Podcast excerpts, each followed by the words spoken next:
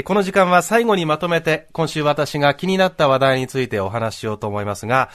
えー、月曜日の毎日新聞、夕刊の記事に、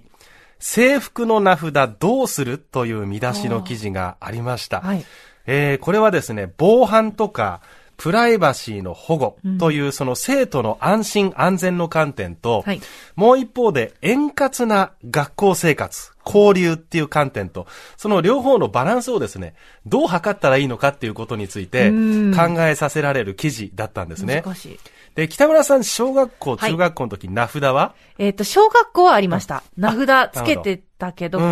低学年までだったような気がしますけどね。はい、うちはね、あの、名札ありました。うん、で、1年生はね、ちょっと一回り大きな名札つけててそれつけてると近所の人たちも、あ、新入生なんだなっていうのが分かってね。お兄ちゃんたちはちょっと一回りちっちゃい名札だったかな。えー、うん。だけどね、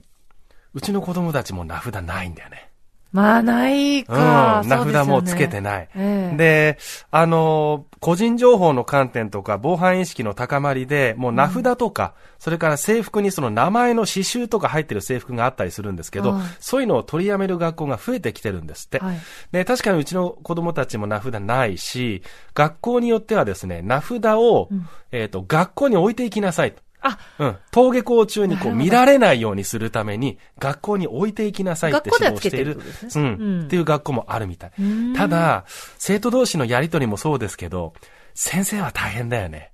だって、名前とかを覚えるの大変だよね、やっぱり。でしかも今、マスク着用だったでしょ。ここ数年、はい。だからね、知り合いの先生にどうなの？って聞いたら、はい、いや、正直学級担任しているクラスの子供、はい、以外のクラスのお子さんは、卒業式まで覚えきれなかった。まあそうですよね。言ってたね。これあの私たち保護者もそうなのね。名前やっぱり覚えにくいんですよ。えー、でまあこれに関してはいろいろ考え方あるんでしょうけど、はい、少なくとも今はね、プライバシーと防犯対策っていう観点は、うん、学校内でも重要視されてるんだなっていうエピソードもあってね。これ名札に限らずなんですけど、今後はね、多分学校の名前が入っているバッグとか、制服とか、はいまあ、管理っていう言葉言葉にね、ちょっと、うんっていう思う人いるかもしれないけど、まあ、大人は管理しやかしやすかったわけだね。ええ、名札がつついてるとか、はい、うん学校のその制服やバッグがあるということは、うん、あ、どこどこでどこどこの学校の生徒がいるっていうことが把握しやすかったわけだね。はい、だけど、むしろ今はそれを知らせる、情報を知らせるツールじゃなくて、情報をできるだけ読み取らせないように、うん守る。っていう、そう、守るっていう時代にはなっていくんだなと思いました。うん、で、その防犯意識の高まりで言うと、